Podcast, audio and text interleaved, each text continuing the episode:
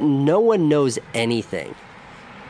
And the trouble with respecting the fact that no one knows anything is that you don't really have an appreciation of that until you've achieved a level of success. And then when you arrive at success, you look back and you're like, shoot, the only reason why I got here is because I ignored everyone and I followed my own instincts. I wish I had just known to ignore, I wish I just knew to ignore everyone from the beginning because it would have gotten me here faster. That's filmmaker, artist, and tech entrepreneur Casey Neistat. And this is the Rich Roll Podcast.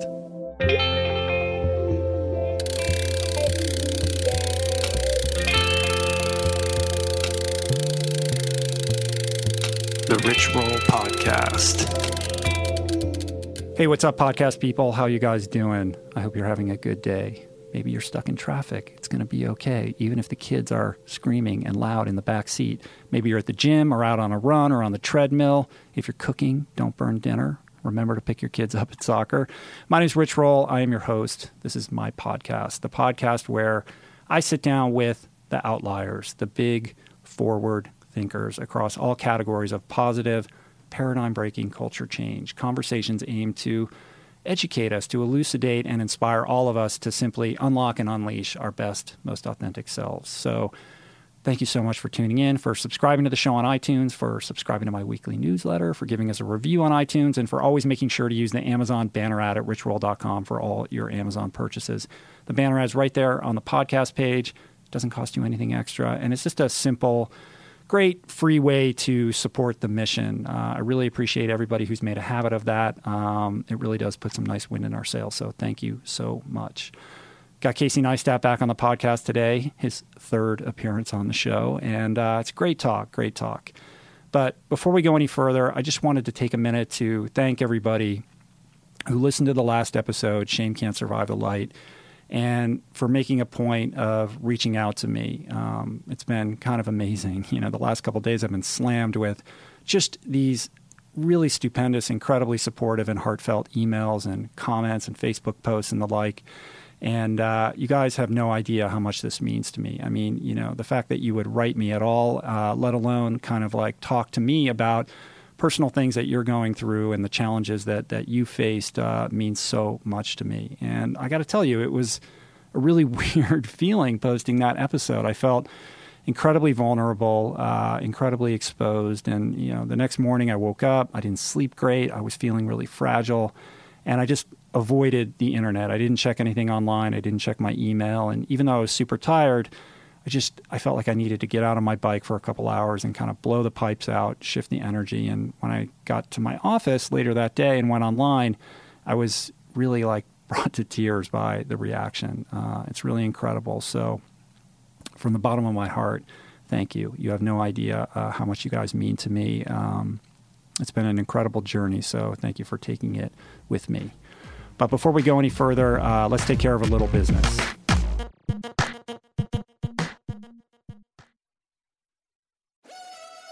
We're brought to you today by On.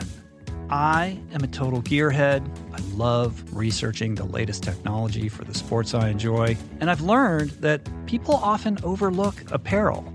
But what you wear isn't just clothes, it is, without a doubt, technology.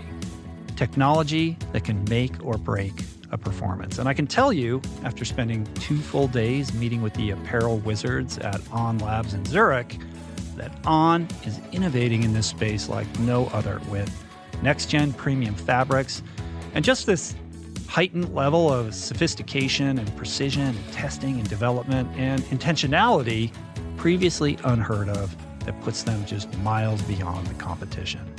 I've been rocking On's high performance running apparel, including the long tees, the weather jackets, even the climate jacket, all super lightweight, tailor fit, built to move and just gorgeous to get you out and get it done in fleet-foot comfort no matter the weather.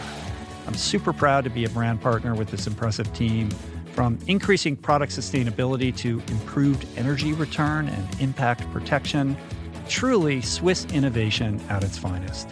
To get you moving, On is offering an exclusive 10% discount. To redeem, head over to on.com slash richroll and use code RICHROLL10 at checkout. We're brought to you today by Birch. If you're serious about optimizing your sleep, listen up. I've spent countless hours researching and testing various methods to improve my nightly shut eye, and I can confidently say that it all starts with a good foundation.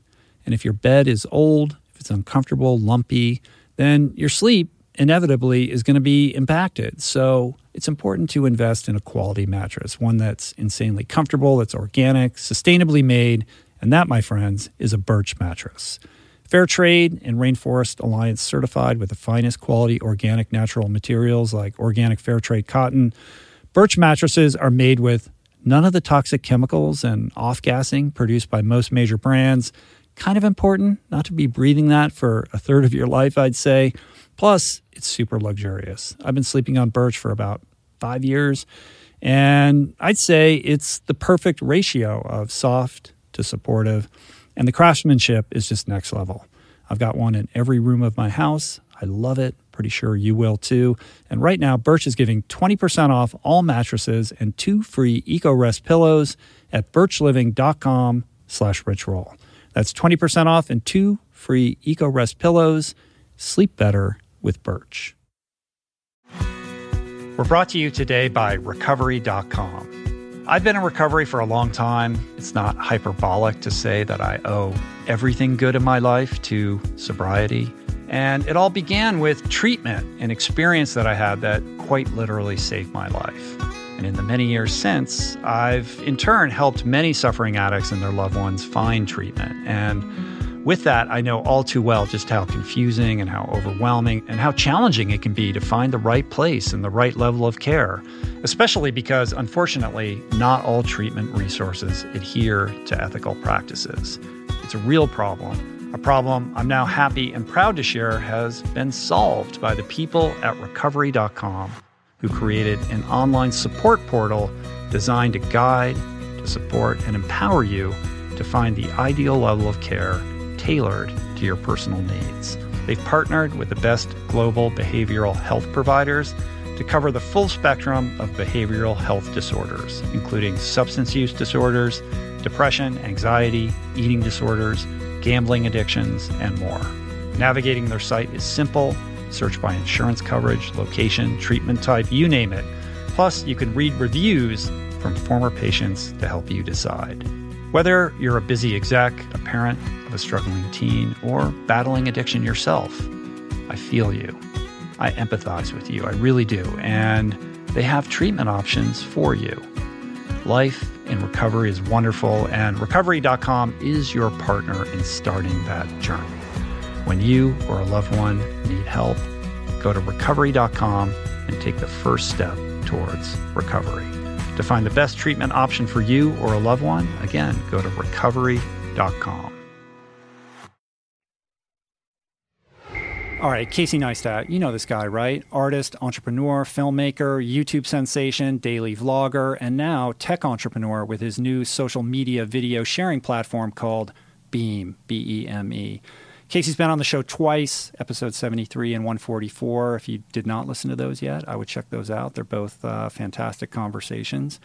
And over the course of that period of time, if you've been following him, then you've been privileged to witness quite an evolution. Uh, first off, an absolute explosion of growth in his YouTube channel, which went from something like, I don't know, 500,000 subscribers the last time we sat down to what is now well over a million in just the last few months since he started daily vlogging, posting a new movie every single day. And each one of these daily vlogs amasses something like 400,000 to 500,000 views, which is incredible, right? Uh, and he's getting over a million views a day, a day on his channel. This is rarefied air. Uh, to put it in perspective, these are numbers that a network television show would absolutely kill for. And Casey did it all by himself. So if you're not yet hip to his channel, I would get on it. He has extraordinary filmmaking acuity, and his daily movies are always captivating. Uh, he's an amazing editor. There's great music and wisdom, and I can tell you that they are highly addictive. And if that's not enough, he recently launched his new uh, app called Beme, again, B E M E, and it's free in the App Store. I was fortunate to be a beta tester on it, and I've been really enjoying it. It's now available for everybody. Uh, in certain respects, I think it's fair to characterize it as somewhat of a Snapchat analog, but also quite different. Uh, you post these four second videos without the ability to edit them or view them or even preview them. Uh, they just post, and the idea behind this, in the most simplistic uh, sense, is to really promote more authenticity and transparency and ultimately empathy in sharing our daily experiences right? So instead of uh, you know sort of sharing the version of yourself you want the world to see you're actually sharing your point of view of the world and yourself the way it actually transpires in real time which i think is special and very cool. In any event when I was in New York City in July, uh, my daughter Mathis, who's 11, and I uh, dropped by uh, Casey's Epic Studio for another chat, and Mathis chimes in, which is really fun. It's her first time on the podcast. Uh, and unfortunately, uh, this conversation transpired prior to the Beme launch when everything was still super top secret. So we couldn't get into that exciting aspect of his life, uh, which is perhaps, unfortunately, the most relevant aspect of what he's doing right now. Uh, but it just is what it is. Uh, apologies for the delay in posting this, but at this point, I've amassed like this huge library of interviews. Uh, so that's why there's a little bit of delay between the interviewing and the posting. Anyway, there's always so much to mine with Casey, and this conversation definitely does not disappoint. I love this guy. I'm in awe of his creative output. I'm in awe of his work ethic and his commitment really to providing all of us with not just his compelling point of view, but now with a new tool uh, whereby we can all share our lives in a more honest and empathetic way. So, without further ado, let's step into uh, the life and the studio of Casey Neistat.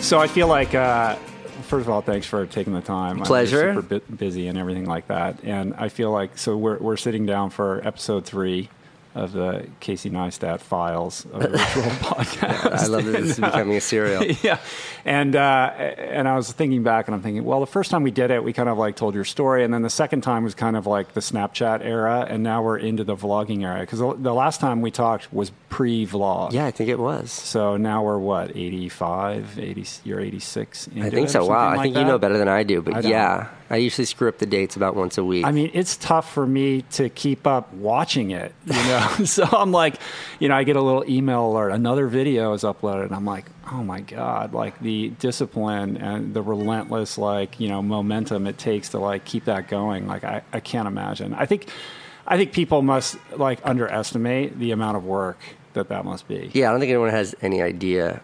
Um, it's my wife doesn't underestimate the amount of Uh-huh. work. She has this cute thing she does every night when she goes to bed, which is like we have these like sliding pocket doors from our bedroom to our living room, where she stands at the pocket door and salutes me like a soldier Uh-huh. as she slides the door shut and it, it clams in front of her. Are you done I editing yet? Put my head down and just get started. But I have this feeling that that you're up. You must be up editing till like one or two in the morning most nights. Yeah, so usually like I would say a fast edit is a four hour edit, and an average edit is a Mm-hmm. six or seven hour edit. And I usually don't start until s- like eight or nine. Maybe if I'm lucky, I can start around seven. But usually it coincides with the baby going to bed, so it's usually Uh-huh. eight when I start.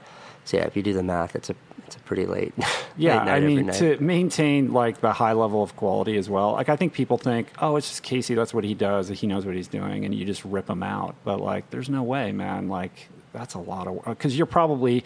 I mean, what is the ratio of what you shoot to what ends up in the vlog? It's it's less that, and it's more like what what does it take per minute of finished vlog? And I think at my fastest, at my absolute most efficient, it's an hour per minute. Meaning it takes me sixty minutes to complete sixty edited seconds.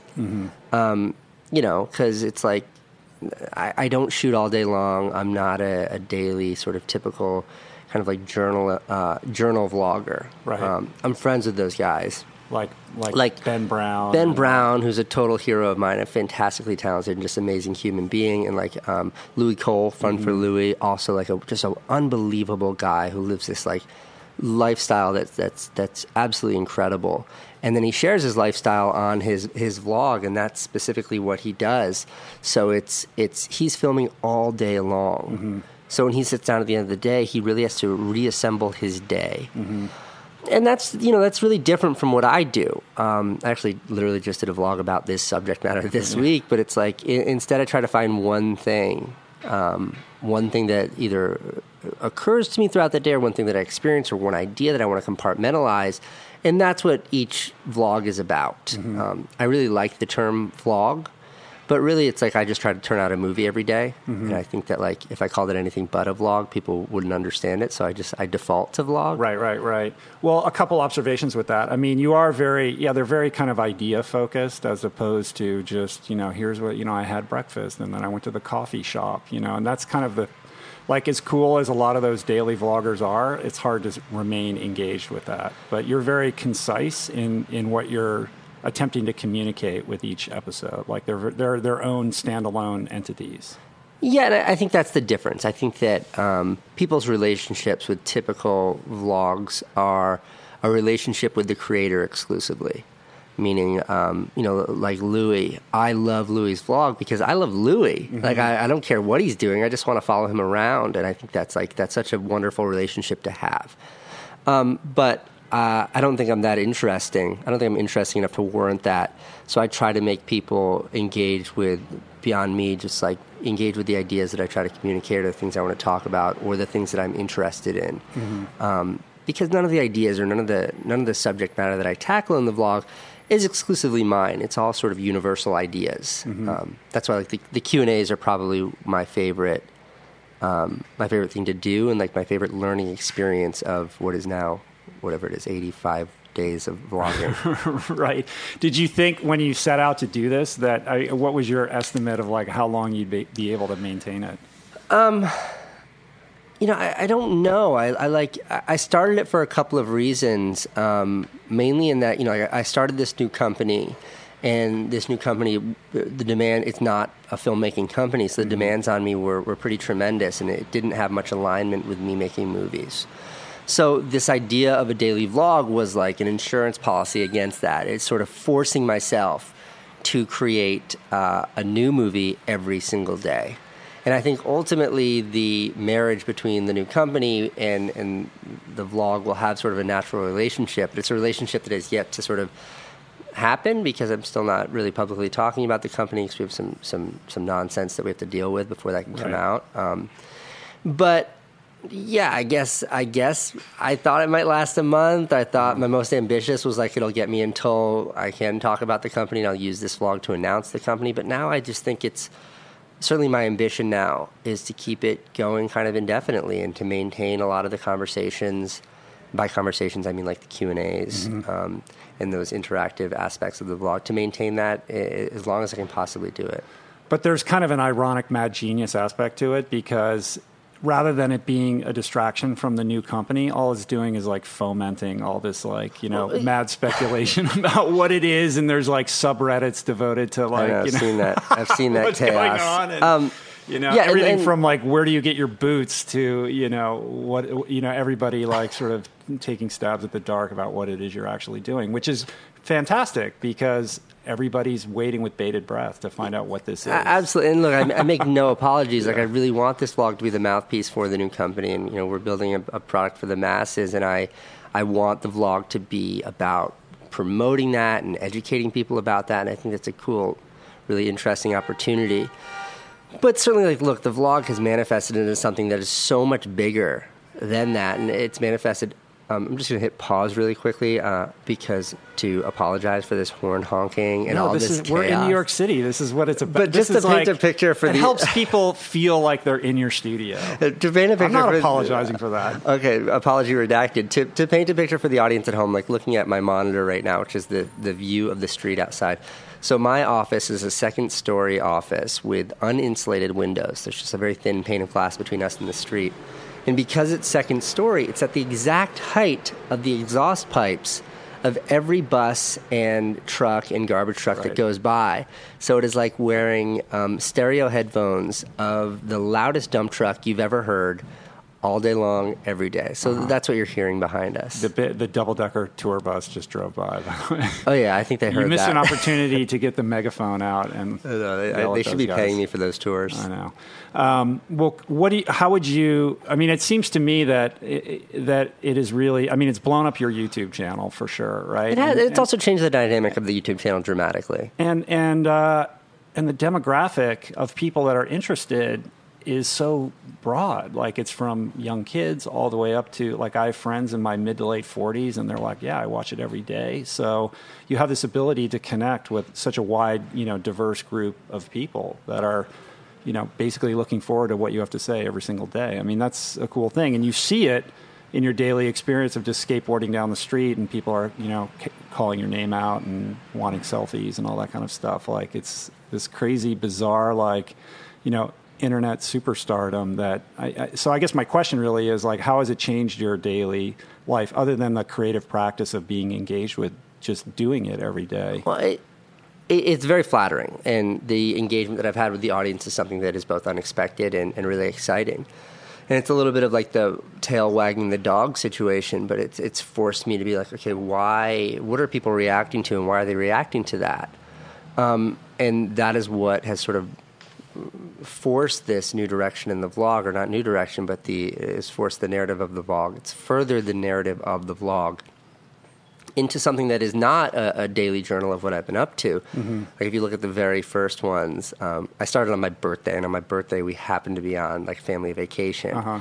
And honestly, I was like, "This is going to be the best ever" because like I have a fun vacation, and I get to show people like this cool beach and my kids and like all this fun stuff in the very first vlog episode I did when I returned back to my normal life is me saying to the camera, I don't know what I'm going to talk about now. Mm-hmm. And in retrospect, I think right, like like sustainability issues. yeah, like where are we going to go with this? Yeah, and, and, the irony of that is that when I look back at those first couple of vlogs of us, like in this beautiful tropical island, I think they're boring.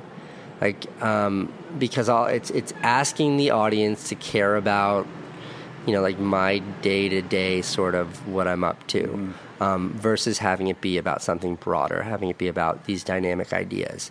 So when I say the the tail wagging the dog, I mean that like by forcing a further examination of, of what it is I'm discussing and people are, are talking about it, it really furthers what I want to explore myself. And you know, like yesterday's vlog was all about this sort of uh, obscenely ridiculous Chinese mini Segway mm-hmm. preposterous thing that I have, and like so many people have asked me about it that um, and this is a very literal. It's getting out of control, by the way. this is a very literal. Let's move on. You know, very literal example. but so many people have asked me about it that I was like, okay, well then let me figure out what this uh-huh. thing is. And I did a bunch of research and I uncovered all this stuff. Like there's all these um, third-party companies here in the states that are just importers that are buying these things from China, slapping a sticker on them, and then charging five times what they cost wholesale. And they're, mm. they're pegging these things at almost two thousand dollars. We can order them straight from China for two hundred. Uh, and anyway, so now I'm educated way more so than any person, mm-hmm. any any any business being educated about these stupid plastic Chinese motorized skateboard things. And that examination is me reacting to what the audience is really interested in. Mm-hmm. Um, so I think that symbiosis is what's what's really led the vlog to what it is today. Right. Uh, well, the motorized unicycle that's sitting right behind me right now, yeah. I feel has become like the the underappreciated bastard stepchild because you're so infatuated with the hoverboard now that. The poor, I mean, the poor unicycle not getting yeah, used. Look, the the hoverboard is like uh, I hate that this. It's first of all, it's taking over my whole life, uh-huh. but it's also it's everything I've ever wanted. Like when I was a child, it's all of my childhood fantasies fulfilled. I think it's better than the hoverboard that like that Michael J. Fox had in Back to the uh-huh. Future because it's motorized. They should be reaching out to you. I don't know that they speak English. Yeah, yeah, yeah. Um, so you're in this phase right now where you know the process of of creating this you know a new movie every single day has kind of forced you to be in that kind of creative mindset of like constantly creating and constantly in like an idea generation mode. So what does that process look like? I mean do you like wake up in the morning and go oh i can make it about this today. Like is there any organization to how you come up with how the, you know what what the vlog is going to be about or is it just a spontaneous kind of oh here's what i'm thinking about right now you know, I, I it, it's hard. Uh, I can't underscore that enough. But the vlog is not my number one priority. Um, you know, my number one priority is like family. Number two, right behind that, is like running a company, and then somewhere in there is creating this vlog. Mm-hmm. So there are some days when I'm doing like really fun, exciting stuff that I'm so psyched that I get to share, and those are the days that I'm really excited about the vlog. Um, and and then there are other days where it's just like I'm incredibly stressed out and anxious about it, um, and I don't want to do it. Uh, I really don't want to do it. but there's one sort of universal truth, which is that like every morning when I click the upload button, it's such a satisfying sensation. It's such a satisfying feeling of accomplishment, of like quantifiable accomplishment. Like I created something and then I shared something. Mm-hmm. And that in itself is the ultimate motivator. I know you're asking more about the mechanics, but that that in itself is the ultimate motivator to keep going.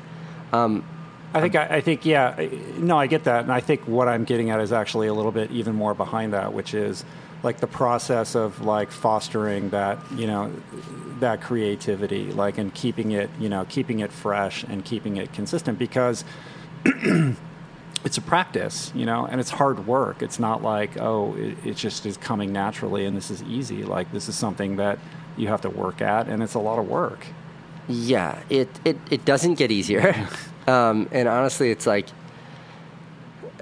figuring out what to talk about is sometimes really easy and sometimes it's really burdensome and really really challenging. Uh, you know like i have a fun idea for today so the stress today isn't what to do but like how the, how the hell am i going to pull that off mm-hmm. before mm-hmm. 8 a.m tomorrow morning when it has to be posted um, so the stresses are, are multifaceted but the consistency among the stress is that it's constant. Right. It never subsides. But, but, I would imagine there's this idea like there's the temptation to take a day off, but then there's the chink in the armor, right? Because if you take a day off, then it's easier to take another day off. I right? mean, and just know, to keep the momentum going is you know, you should know more than anyone as a guy who's eaten nothing but raw kale for the last 20 years of your life that, that like if you had one bite of a delicious deep fried bacon donut that your yeah. entire universe would be thrown off kilter and like that's how I feel about vlogging like I know that if I were to take it easy and be like I'm going to shift to 3 days a week that it would just kill everything. Mm-hmm. So like this self-imposed deadline of of every day is really like the number one motivator. Mm-hmm. And that doesn't mean that I won't shift tides because this is, and I want to make this abundantly clear, this is not sustainable.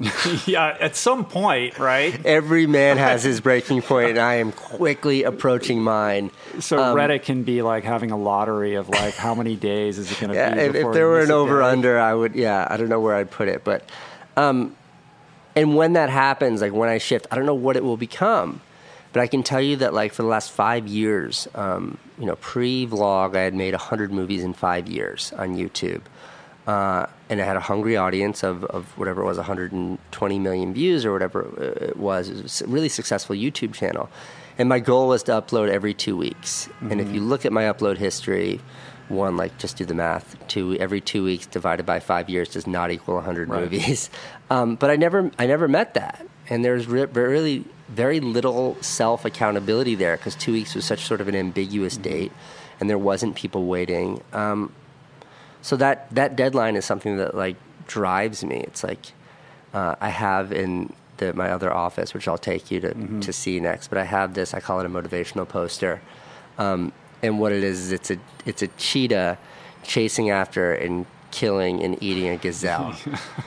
and and it, it plays that on a big screen TV on a loop. It's like 40 seconds and it plays on a loop. And the entire staff over there stares at it all day long. It plays 24 hours a day, seven days a week, 40 seconds. It plays in the middle of the night. You never turn all, it off. It never gets turned off.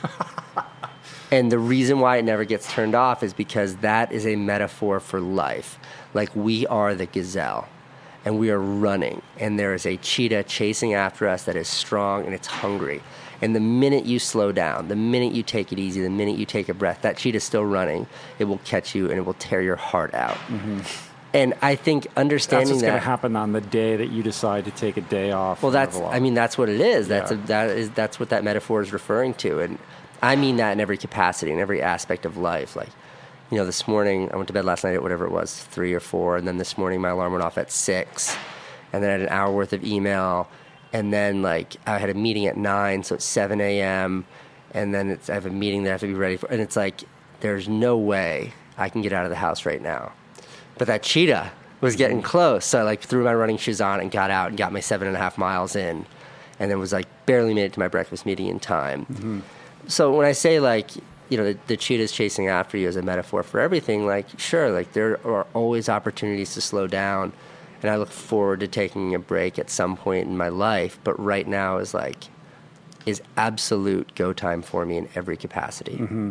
And as you're like sort of expressing yourself creatively through the vlog, you're also in this place where you're growing out of being kind of, for the most part, like, you know, a solo, singular, you know, creative artist into this more, I mean, you've always been entrepreneurial, but much more entrepreneurial and working in a team construct, right? So how do those like worlds of like entrepreneurship and creativity, like, how are they complementing each other? And, and what have you had to kind of learn and grow into as you sort of you know you have employees now and like it's a whole kind of different ball game it, it's it's tough. I mean being a filmmaker and owning a production company which is what it's the story's been for the last five years and um, it is like a it's a maybe benevolent but definitely dictatorship mm-hmm. i'd like to think of it as a benevolent dictatorship meaning it's my way only um, and that meant if I wanted to take a speaking engagement in Singapore and disappear for a week and a half and go over to Singapore and screw around and talk for an hour and get paid for it and have fun, like I didn't care what was going on with the company. I had mm-hmm. someone here to keep an eye on things, and that was it. Um, but when you have, uh, you know, our team is is uh, like uh, eleven strong right now, and they're all like incredibly capable individuals, and that is not a hierarchical team. Like when you're doing what we're trying to do over there with a team as qualified as our team is, like that is not a there's no hierarchy. It is absolutely a collaborative environment. We're all we're all busting our respective asses to get done what is our own set mm-hmm. of responsibilities. Um, and my my role in that is no greater and no less than anyone else's over there. So it really does package things in a radically different way. Um, the responsibility is much much much greater um, and is much more intimidating and you're not thinking for yourself, but you're thinking for yourself and the entire team that's standing behind you. Um, so it's intimidating and it's scary. And, and what is like the biggest lesson that you've had to learn? Uh, I think that question might be a little premature. What is the biggest? it's coming. It's coming down the highway soon. Yeah, you know, I, I, I mean, it's required you to kind of grow as a business person, obviously. But you know, were there have there been unexpected things that you didn't you didn't realize you were going to have to kind of manage? I mean, you as, on some level, I would imagine you become a little bit more of a people manager than you're used to used to doing. Even yeah, if you're I mean, not the boss. I mean, if it's a team sure. aspect of it. You know, getting into sort of management structures is like those are all things that I'm I'm really confident in, and, and honestly, like the transferable skill set that is running a movie set with 40 people on it to running a company is is is there are a lot of parallels there. So I have a lot of confidence with that. Um, if anything, if I had to draw like my, my biggest sort of singular conflict, it's it's balancing making this vlog. It's balancing sort of maintaining a, a relevance and a public profile, which is really important when launching a consumer product. Like mm-hmm. I, I, I want people to care about what it is that I'm doing, and the only way that I can keep people really engaged is by maintaining this gigantic open dialogue via these social outlets and the vlog and every other way that I connect with people from like when like that weirdo says hi to me in the street who I'm mm-hmm. always psyched to meet to like you know somebody tweeting at me and I want to keep doing that and I love doing that I love creating I love staying in touch with people um, but that absolutely butts heads with with running a company. Mm-hmm. So finding the happy medium there and figuring out a way that they complement one another rather than um, conflict with one another. That's that's a constant struggle.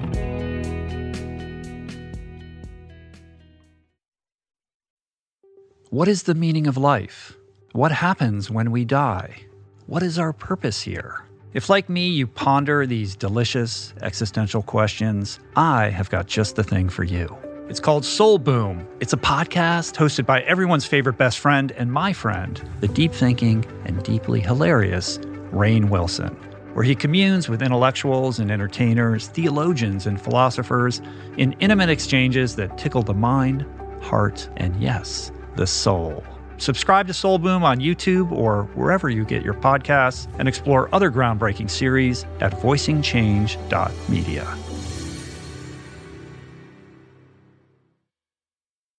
You are listening to this podcast because you care about improving your health and your well being. But this quest is incomplete if you have yet to add my friend Dr. Rangan Chatterjee's Feel Better, Live More podcast into your listening quiver. an RRP favorite, and someone I'm personally quick to call when I'm in need of good advice. From nutrition to mindset, fitness, and relationships, each episode is packed with the tools you need to become the architect of your health. Subscribe to Feel Better, Live More, available wherever you get your podcasts, and explore other groundbreaking series at voicingchange.media. There are certain rare people who have a powerful voice and know how to use it. My friend Amanda de Cadenet is one such human. The podcast is called The Conversation because it is the conversation, a groundbreaking series of raw and honest exchanges on the issues that matter most mental health, sex, politics, ambition, gender roles, and more. Listen to the conversation wherever you get your podcasts and explore other groundbreaking series at voicingchange.media.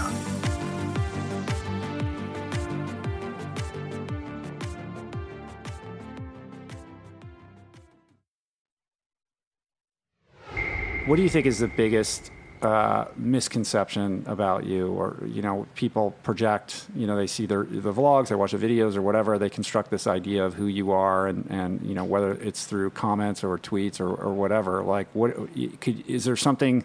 Is there some idea out there floating around about you and your life that you would like to disabuse people of? Yeah, I mean, everybody thinks I'm really, I'm really rich, and that's one that I know you're laughing appropriately, but that's one that I think is really like funny and and sort of weirdly flattering, and I, you know, just because like I've I've been in my life so poor that I've had to choose between buying cat food or buying food for myself. Mm-hmm those cats went hungry by the way. Um, i thought about eating the cats but like i have been truly destitute in life destitute with a child um, and that's very real for me. And certainly now like i live a lifestyle that is wonderful and i would never complain uh, about anything. But to characterize me as rich or like millionaires or like some kid tweeted at me yesterday because i posted a picture of what was like a, a $400 plastic hoverboard. Who's like you're so rich it's not even funny. Um, is like a little bit crazy. Mm-hmm. Like I definitely don't pay off my credit cards every like I definitely carry a balance. Mm-hmm. I've got a kid who's going to college next year, um, and in the last decade, I've saved up enough to maybe cover the first year. Um, there's not much beyond that. There's like mortgages and there are debts and there's scary stuff and I mean, I've never been beholden to finances uh, ever, no matter how poor I was, that I would let it dictate my decisions in life, especially as it pertains to my career. But let's just say, like, if money was my goal and if I did want to be rich, there's no way I would have dropped everything in the advertising game, which is such a lucrative place to be in and a place that I was really finding my footing in, to start this company. Mm-hmm. Like, my 2014 to 2015, um, pay decrease will be like you know seventy percent. Yeah, wow. So it's like again, I mean, you're you're doubling down for the long haul. Of course, obviously. of course, and even if I, I don't care, like it doesn't matter. Uh-huh. Um, I always wanted to be, I always wanted to be like rich and have Ferraris and stuff when I was a kid. And the minute I got to a place in my life financially where I didn't have to worry about how I was going to pay for my next meal and didn't have to worry about how I was going to pay rent, I stopped caring about money because mm-hmm. it's just like I don't care. Like me having everything I need mean, means that I can afford dollar pizza whenever I want it. Mm-hmm. How is the dollar pizza thing going, by oh, the way? It's not going Come very on, well, man. dude. I'm two days into it. I wake up with the shakes. I need my. So let's let me just paint a picture for your audience about my dollar pizza addiction. Um, my office is flanked, and I literally mean flanked to the north and the south by dollar pizza restaurants. I cannot get from my house to my office without walking directly by a dollar pizza place.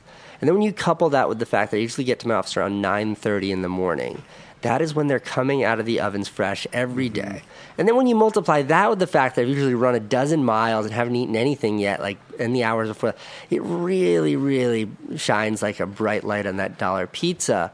Um, and then going home at the end of the day, they're like just wrapping up in there, and they like they got a pie all ready to go that is my struggle. That is my battle. You got to work on that. I, I two days. Trying, man. I'm 48 hours into it, but like, don't. well, it doesn't help either. Your other office is looks like it's got more candy than like FAO Schwarz in it. yeah, we have a snack problem, um, and it's because like my, I ordered all the snacks one time, and I got like a thousand dollars worth of Oreos. Um, for the team. And then my business partner, who's a very healthy guy, kind of freaked out, and he's like, "I'm going to do this." And then he ordered thousand dollars worth of dried edamame. So I had to sort of counter that with like another ridiculous order of like pure junk food, like 500 packs of Skittles. Uh-huh. Um, and it's just this vicious, vicious cycle um, that really gets us nowhere. But yeah, that's that's my. All right, so I just want you to picture my face every time you go into Dollar Pizza and the I do. shame spiral that you will go I do. into. Look, I'm two days into it. I'm really proud of myself. This is like That's good.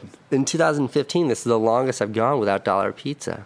It's good. So back to this idea of like Ferraris and your lifestyle and all of that. I mean, I think that it's a convenient notion for somebody because they look at your life and you know you watch the videos and it's an it's an aspirational lifestyle. And it's easier to make the assumption that oh it's just easy for you because you have money or what or what have you. Because to consider otherwise is to flip the mirror and have that person have to look you know look at themselves and say oh I could make that choice too or I could do that.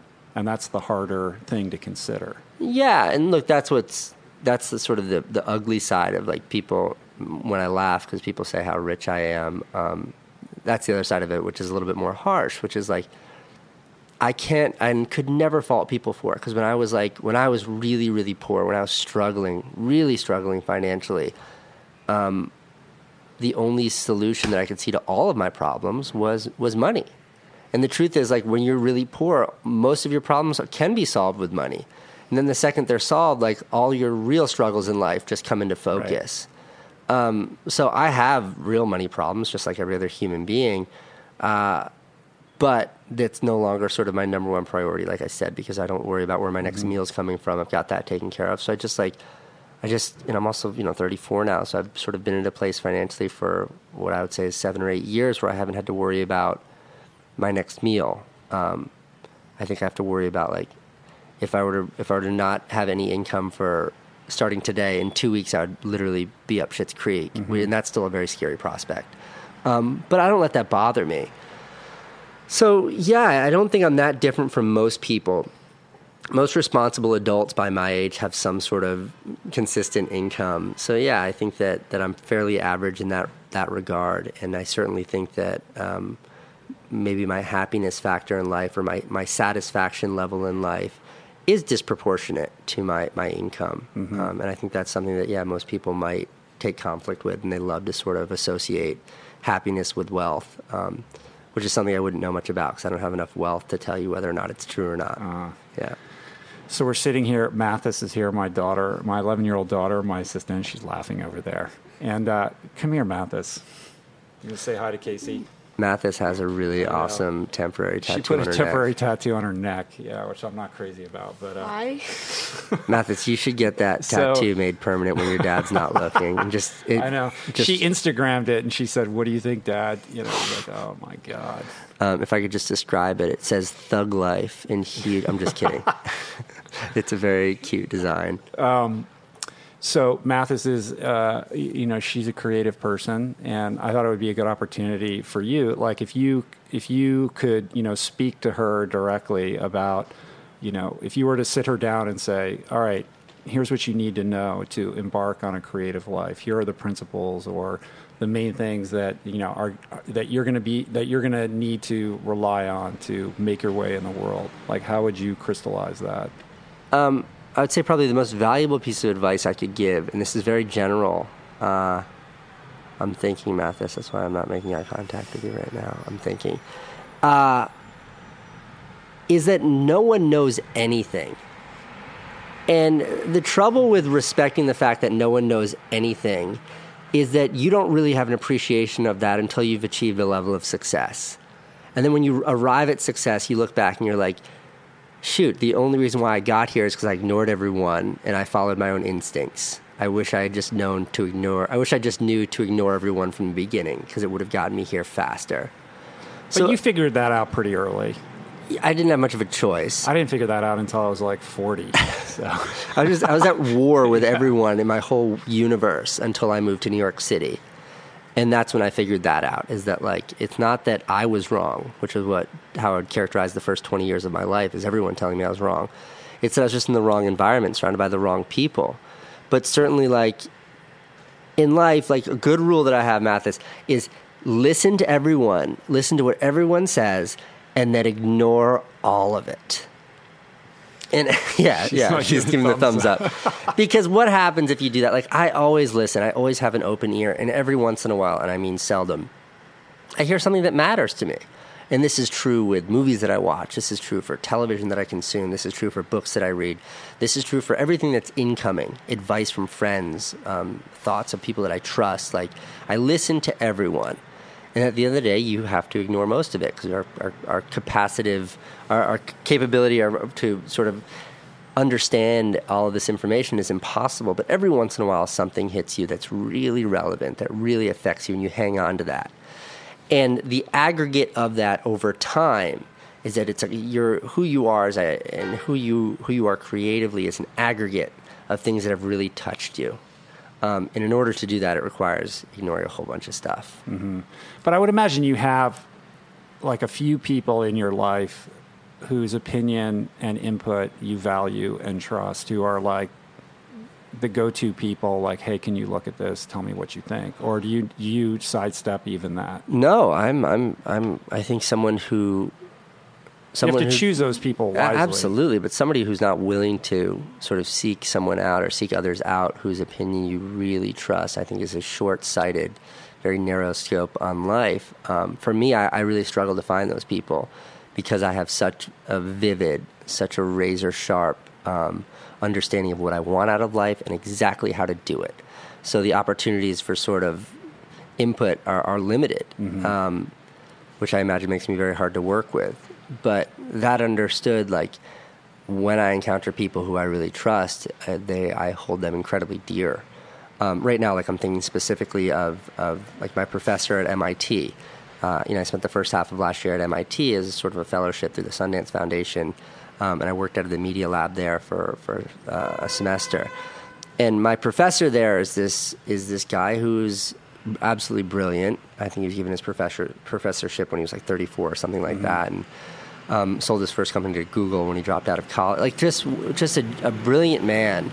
Um, but when I started to really understand what kind of a guy he was, was when I saw him around his his then three year old son, and seeing how calm and patient he was, and here's it was uh, having an understanding of sort of the complete package, the full stack of who he was as a person. Um, it blew me away, and he is someone who who I trust emphatically, and he's someone who, when I can get his time and his attention, which is very challenging to do, I have him come in and sit down with like each member of the team that makes up my company, so they can ask him for advice, and I call him as often as I can um, without feeling like I'm taking advantage of his friendship um, for advice and things like that. So no, seeking those people out and sort of finding mentorships in life is paramount, um, but it's also incredibly, incredibly difficult.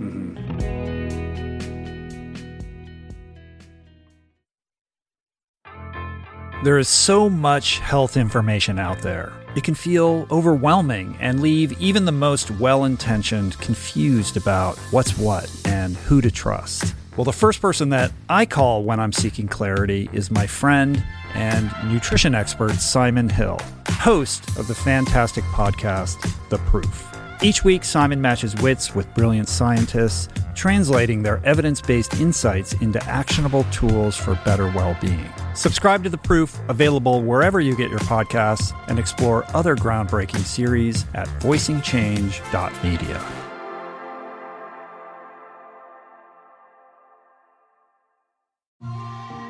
I'm super proud to announce my next venture, Voicing Change Media. This beautiful consortium of thinkers, storytellers, artists, and visionaries, all committed to fostering meaningful exchanges and sharing thought provoking content. Voicing Change Media will feature shows like The Proof with Simon Hill, Soul Boom with Rainn Wilson, Mentor Buffet with Alexi Pappas, Feel Better Live More with Dr. Rangan Chatterjee, and The Conversation with Amanda de Cadenet. You can explore this network and all its offerings at voicingchange.media.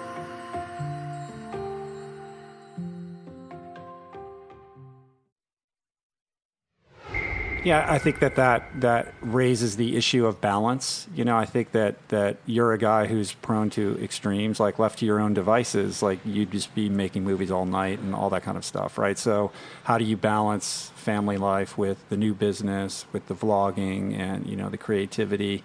And I, you know, my sense is that, in a macro sense, there's balance in your life. Like your priorities priorities are straight with your marriage and you know raising your daughter and your son and all of that. Um, but on a daily day to day basis, you know it may swing from this extreme to that. You know, given the you know sort of pressures of whatever's happening that day. Is that a fair?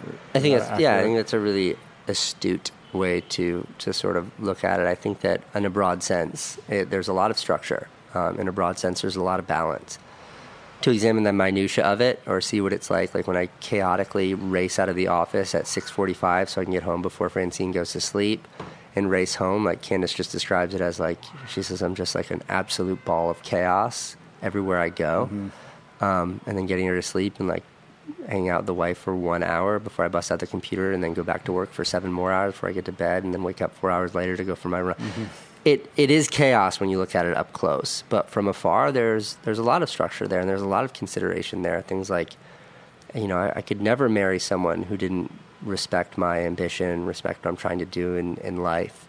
Um, so therefore, my relationship with Candace is almost predicated on the fact that I am I have this chaotic, chaotic lifestyle, and that's what she married into. And I don't mean that as like a, a seeing her as a victim but like that's what she's attracted to. Um, that's what she appreciates in me, mm-hmm. and I reciprocate that, and like it makes me love her so much more. The fact that like knowing if she was with uh, you know a guy who works a, nine to five in finance, that she would just be horribly bored and mm-hmm. she wouldn't find that interesting. So the, that kind of balance um, definitely exists, but that's not to sort of um, marginalize what I would describe as like the day to day struggles of it. right, right, right. And having raised, you know, Owen, he's going to college next year. Did you just graduate? Yeah, he'll be a senior. Year one more year school? of high school. Yeah. Uh-huh. By the way, how is like Dunkin' Donuts working out for him? Uh, is that where he's working? Uh, Krispy, donut shop. Krispy Kreme, yeah, yeah donut shop. But he, his shift is uh, he works weekends now because he's, was uh-huh. he was in school. He just finished school this week, but throughout the school year. He has been working Saturday and Sunday, so his weekends, his only days with no school, and he has to be at the shop at 6 a.m. Wow! So he's up at five or 4:45. He's in his car. An easy job. It's a brutal job. It's an absolutely brutal job. Um, but both Candace and I and Owen's mother have seen him grow up as a person in a very short amount of time. So beyond the minimum wage of whatever it is they're paying him, nine bucks an hour. Um, what he's being paid or what he's taking away from working in a donut shop is absolutely tremendous. And like i couldn't be more proud of like what i'm seeing and how that's affecting him. Like he's gone from a boy to a man in, in short time. Yeah i really liked what you had to say when you addressed that in the vlog. Um, you know because it would have been easy for you to make a phone call and hook him up at a production company or get some sweet you know kind of creative cush job. But you know there's tremendous value in kind of you know doing the kind of job that he's doing and what he's going to learn through the process of having that experience. Yeah, I don't, I don't. That wouldn't have done him any favors if I had done him a favor. It would have really held him back, and I don't mean that as some sort of like draconian parenting of, of you know. I'm gonna. Put, I mean, was the job his idea, or was it like, hey, it's time to get a job? No, there was a there was sort of a deal, and it, it was it was a real sort of conflict between the two of us. But I bought him a car for his birthday, and the car was sort of it came along with the fact that he had to get a job, mm-hmm. um, and he struggled in finding a job, and I had to get very very kind of forceful with him and forceful with Owen, who's just like the most polite, considerate human being I've ever met. It means that like you have until this date to get a, a job. Otherwise, like we're gonna have to sell the car. Mm-hmm. Um, and that was like you know I think that was really his feelings really hurt when I said that, and it really affected him in a in a, in yeah, a that's way. That's like dad stuff. That's dad stuff. Um, but I, that was a motivator that like you know he applied for a job at the donut shop and they said no because he's just some high school kid. Um, with no experience, and after that talk, he had, went back in there physically, asked to speak with the manager, say I submitted an oh application. Why didn't I get the job? Uh-huh. And the uh-huh. manager was like, okay, kid, you got the job. Right. And it's like, look, his ability to appreciate that, I'm sure, is pretty narrow. But looking back, like, you know, I, have said this so many times where it's like, whenever kids ask me, like, where do you get the ambition or where do you get the wherewithal to work so hard?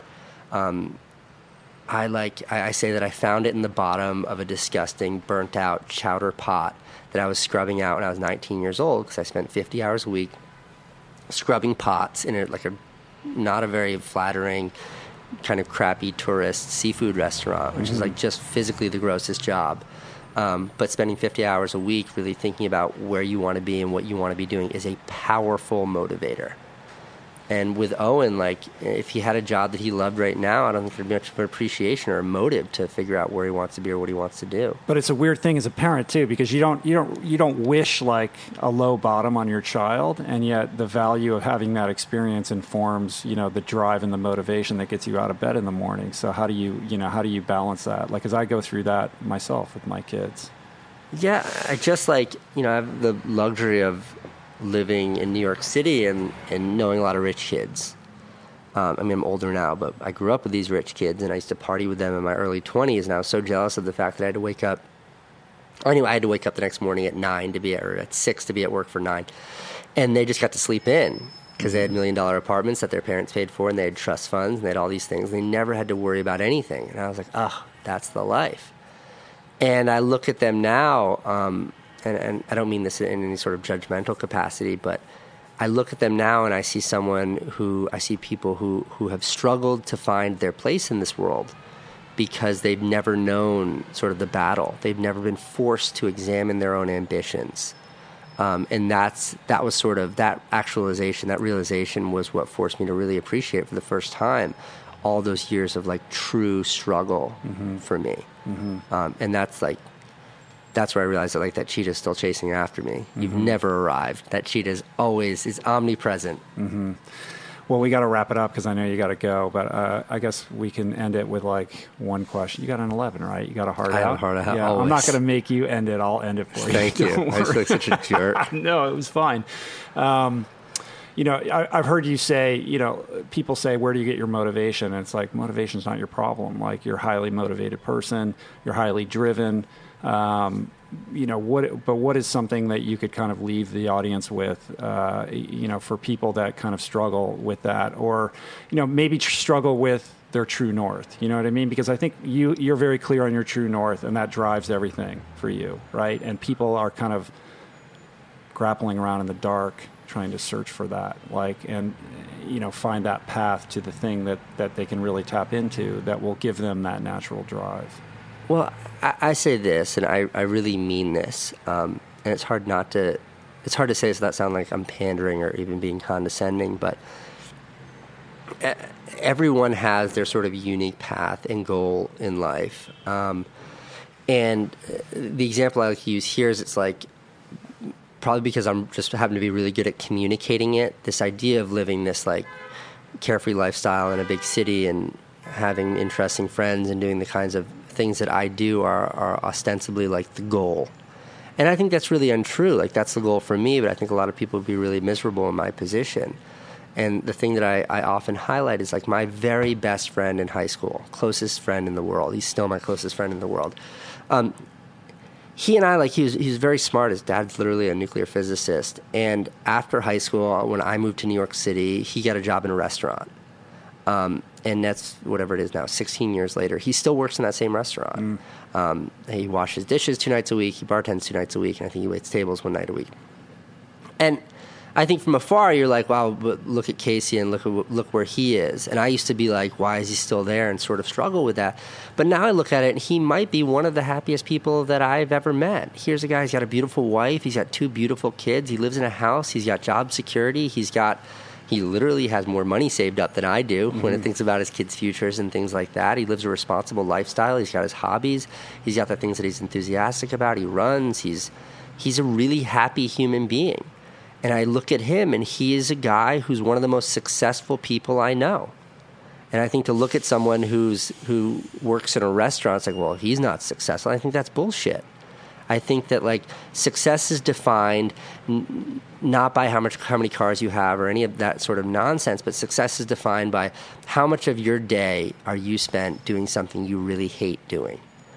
Um, and I look at him, I look at Joe, And I don't think he spends a whole lot of time spending things he he does hate he hates doing. Maybe he doesn't like showing up at work, but like you know he when he bartends, he's around the same people. He loves being around them. It's a social job. It's a fun job. He gets to be on his feet.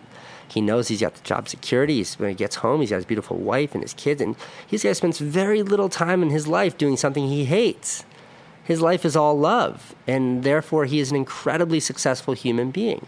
And you look at all the rock stars, you look at all the famous people, you look at all the people that are on the covers of the tabloids for being in rehab and suicide and all of, all of these things, and they ostensibly have the ultimate success of fame, money, and looks and all of that. And like you know, drugs and all that stuff doesn't equal equate mm-hmm. happiness. So I think it's it's how you define your success.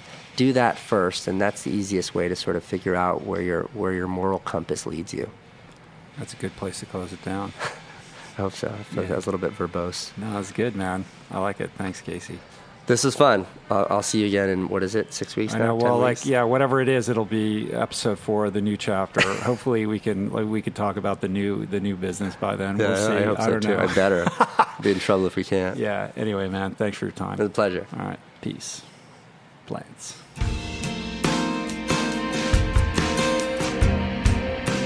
Cool, right? I hope you guys enjoyed that. Uh, be sure to check out Beme in the App Store. Again, it's free. You can follow me and you can follow Casey there. I'm Rich Roll. And of course, Casey is Casey Neistat.